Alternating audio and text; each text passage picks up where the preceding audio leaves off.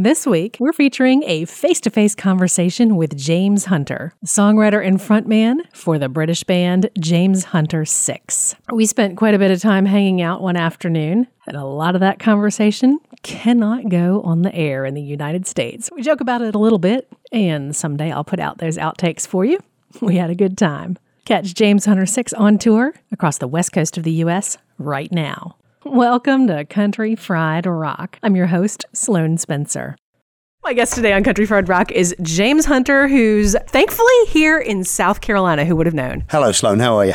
well, thanks so much. I've actually been a fan of your music for a while. I don't know what the connection is of how you ended up getting with Daptone. All right. Catch me up there from the last record to this brand new one. I'd heard of them for about 20 years. I've heard of them. Me barber told uh, me about them. He played me some of their stuff, Sharon Jones and that. And uh, I thought, there's somebody going for the same thing, a slightly funkier version of what I'm trying to do. Well, uh, much later, I end up getting signed uh, by a succession of you know labels and uh, the uh, the last one Concord we did a recording with them and uh, we were looking for a producer and the most likely candidate for us was uh, um, was was Daptone based on what I'd heard so we uh, Concord got uh, Daptone to re- record their last one with us and they also uh, Daptone also took charge of the distribution of the the vinyl version. Okay.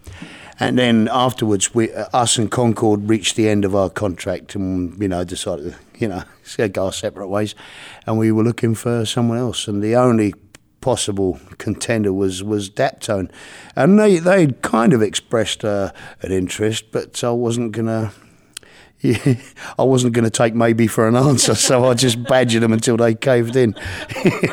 well, of course, our listeners know. I mean, with Sharon Jones and Charles Bradley, and I mean that's uh, that's our kind of music here. We're loving this. Well, and and Sharon Jones actually has moved back home, which is about mm, an hour and a half from here.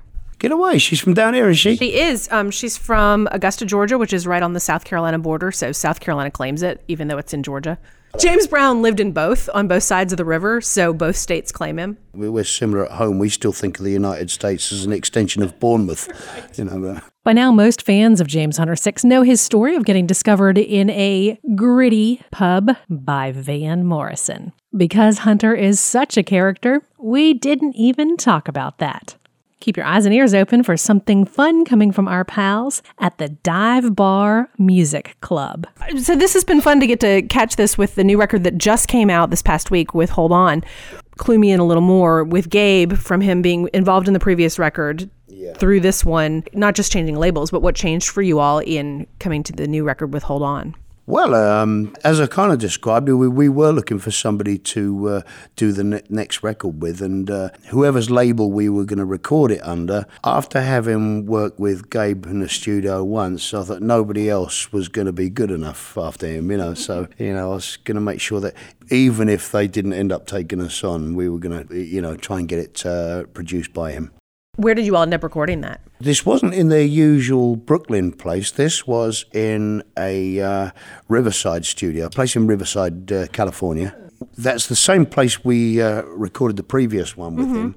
And uh, we were the guinea pigs for that studio. He spent a week, when we recorded the first one, he spent the first week, uh, he was supposed to be trying to test the acoustics and get all that prepared. But he actually had to fumigate the place and get it cleaned out, repair the roof, and get rid of the uh, bird stains on every surface there was. So um, he didn't. We, he just used us to test the acoustics once we were in there because the time was running out. and it was fantastic. I mean, I think he said he prefers the acoustics of there to the to the Brooklyn place. As a space to record, it was great. It's like playing in an aircraft hangar. It was just fantastic. Cool. Yeah. And it's, you know, I mean, it was quite squalid as well, which suits us, you know. It's just like being at home. It's funny. I was playing your new record for a friend of mine who's not super music savvy, but she's a South Carolinian, and I'll use a word that has very different meaning in the UK versus here in South Carolina. Oh, shag. That's it. I'm off. Shag is our state dance. Get out of it. Your music is the exact kind of music. That's disgusting. And so when my parents moved to England from South Carolina, my dad would say, "Let's go shag," and his friends were like horrified because right, right. he meant They were going dancing. They meant something totally different. The least sexy dance on the planet. Yeah, quite ironic, that isn't it? I will not be surprised if you have people shagging in the aisles tonight. You've got a pretty active Instagram, and I've been stalking you a little bit just to see a few things. Whose cool yellow Bel Air was that? oh, I don't know. It was outside the place, and I was going to pretend it was mine. Yeah. They didn't take you for a ride or anything? No, well, they didn't appear. I think they just dumped it there. So we should have bunged it in the back of the bus. It's nice, wasn't it? Yeah, it was really nice in really good shape. Lovely, lovely bit of kit that was, yeah. So, you know, when you see something like that, you have your picture took in front of it and show everybody at home how well you're doing. Absolutely. Yeah, look what I brought to the show Yeah, today. look what I just nicked. You've been touring through the southeast, and I've already had friends out in Los Angeles saying, "When are they coming out here? What What's the rest of your U.S. tour look like?" Oh, it seems all right. I think we're going to Florida next, and then we're going to we're, do, we're doing one of them blues cruises. That could be interesting. We've done a few of those before. Really fun. They can be, you know. And we we did a couple going to Mexico, one to the Caribbean, two to the Caribbean, and uh, this one's going to Mexico again. We've had a look at the boat. Oh, God. I'm not taking any pictures of the outside of the boat. It, it was done up like a tart's handbag. It looked really all, all flowers painted on it. It was. So, so I'm going to take all my pictures from the deck so you can't see the boat. I'm probably not going to stand on deck in case somebody from a passing boat recognises me. well, hello, sailor, you know. No, but you've done these cruises before. If listeners haven't ever been on them, it's really up close and personal between the musicians and the fans. it's at once a captive audience and a captive band. You know, sort of. it's it's interesting. It's quite it's quite an interesting sort of uh, uh, experience, really. Playing while seasick. It's a I don't see. I don't travel well by boat. you know no no. Actually, I did all right last time. We we did one in Norway. We did this short cruise, and it was this, there were two separate events. One was the sort of R and B show, you know, and a completely separate entertainment was this quite camp dance troupe going on. And before we went on, we were watching them, and, and we were laughing at how you know we're not really sort of uh, dance experts, but we were kind of laughing at how inept they were, and they were sort of skidding up and down the stage, and we was quite unfairly laughing laughing at them. And of course, when it's our turn to go on, we realised it was because the boat was tipping from backwards and forwards, so we were doing exactly the same. So karma hit us straight away. Then yeah. That got me. The only, as I said, the only cruise I ever went on when my coffee went flying across the table and I magically got it. I was like, oh, yeah, oh, can't do this. And someone said later, some of them have them suspended from the ceiling. Well, you got to serve it at one end and then put your mouth at the other end. Y'all need the visual on this one for sure. That's right. It's all my fault. It's all my fault. That's hilarious. So, for your band, how do you all work together when you're going into bringing new new material to be recorded? Well, I tell them we're doing this one. They say no, we're not, and we have a set to, you know. And uh, after a while, I, I remind them that uh, you know it's my band, you know, and they go, "Mm, all right. So, uh, well, uh, the actual writing process. I mean, I, I write the stuff myself. I sketch out the horn parts, you know, and I give one to each fella, you know, and they can actually write it down. They can put it in written form. They they know how to do the dots. They, they'll suggest various improvements, and uh, sometimes we we rehearse separately. Sometimes it'll be me and the horn section, and then I'll rehearse separately with the uh, rhythm section, and we glue it all together and hope it works when we all of us get together. It's because we all live at different points of the compass. You know, there's two of us live by the coast, two in London. We're all over the shop, you know. So we don't outside when we're touring, we don't get to see each other much. It's nice to be out of each other's pockets for a while, you know. Sorry for the bad weather that we have here. It's freezing, isn't it? It's terrible. Oh, it's just mild now. We were in Asheville a couple of nights ago, and that was cold. The big joke down here is it's so cold we can't wear sandals right now. People in South Carolina wear sandals or flip flops all year long. but they might wear them to shag tonight. You never know. Yeah, might do. Oh no, shagging footwear, eh? I've noticed that uh, the record you mentioned that the last one I know was then brought out on vinyl, and so with Hold On, I've already seen some pictures of vinyl. But is that available to the regular public yet? Or Yeah, we we got it. They've run out of the uh, limited edition blue ones. that's a good problem to have. About two of them. I got one of them, and uh, one for dad. and uh, yeah, but we we got them. We got the big black round ones, yes, and uh, the those awful compact uh, round things, whatever they're called. they play a lot better in the car though. Yeah. And uh, I think there might be a few uh, we, we've got the Edison wax cylinder edition as well for real collectors. Uh, you know, I actually saw someone who's reviving the Edison wax cylinder, and I should think so. I don't know why they ever left. I mean, yeah, it's so useful. You don't have to turn them over; it's all on one side, isn't it? The artwork on it is pretty distinct, and you, you've made some funny things. I don't know if you were the one behind the funny alterations on Instagram or not. Oh yes, I did that. Microsoft Paint. I, I did that myself. Should have held on. Yeah. You've been you, you also have a few where you've been subbing your head onto you know small children and dance girls. Yes, that's right. Uh, I've been I uh, connected in connection with that. I had a few other interviews earlier on. Two big gentlemen came out to see me.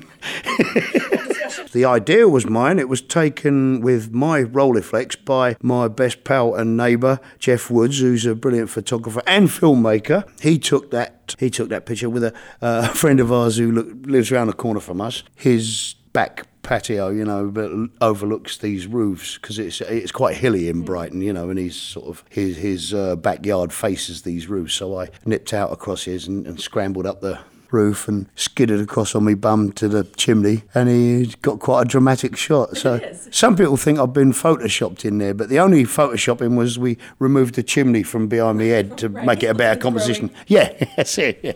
Are you a person who listens to other people's music, or are you like, ah, turn it off? Yeah, um, yes, I do. I mean, uh, I listen to, I appreciate contemporary stuff that's going on, but I don't sort of seek it really. I mean, I, uh, you know, I'm, I suppose I'm a bit of a collector really. I scour YouTube for the stuff for the of the type I like that I haven't heard before, and it does seem to be. I mean, YouTube is, is brilliant. I mean, the, the the thing is, it's less romantic when you say, "When did you hear this record?" Well, I was scouring YouTube and I found it. Obviously, that's the price you pay for making brilliant music more accessible to people. True. You know, there's less of a there's less of a saga behind discovering it, but uh, well, it's it's there, and I've the latest editions of my record collection have all come from uh, going through there. Any particular things you were prized, or you're like, yes, Yeah, there's one. Well, Gabe, I, was, I mean, this wasn't just hyperbole. I mean, I did say about Gabe, anytime he picks out a record and says to me, you're going to like this, he's always right. And one example was by the Falcons. I Can't Help It. And George Sonny Carlis is the lead singer of that lineup of Falcons. And oh my God, that's fantastic. It sounds like the sounds like the Impressions, but with a bit of rocket fuel behind it. Uh, I thoroughly recommend that one. So you know, he played it to me. I went straight on eBay and looked for it. Actually, you know what? I, I met a fella the other night. I hadn't seen him for about six years or more, and he dug out. A, he had a copy of a reissue copy of uh, Five Royales Think, and he had it signed by Johnny Tanner.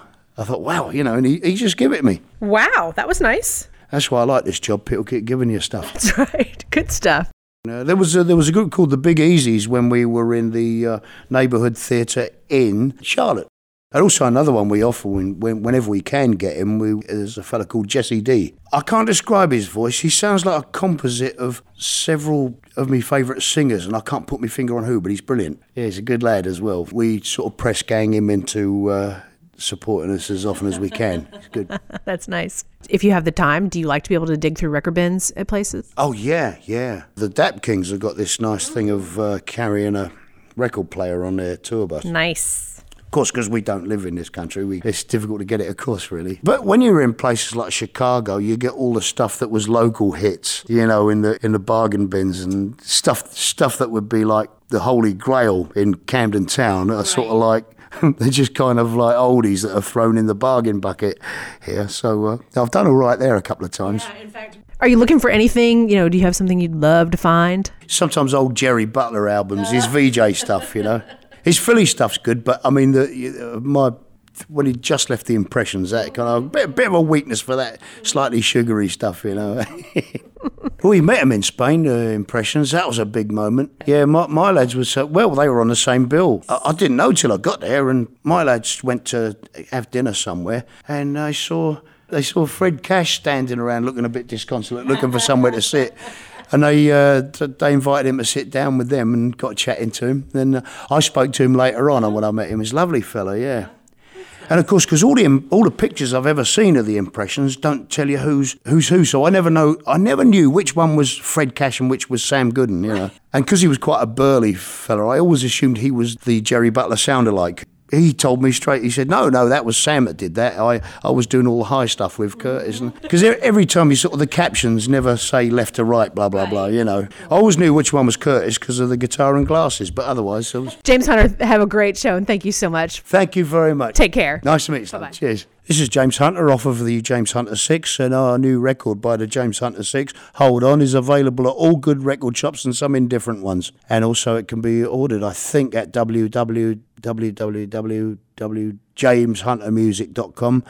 Country Fried Rock is a listener supported program. You make it happen. Thank you. Our Country Fried Rock stinger is from Steve Soto and the Twisted Hearts. Country Fried Rock is distributed to radio stations via PRX, the Public Radio Exchange, at prx.org. Select episodes are also available via Airplay Direct at airplaydirect.com.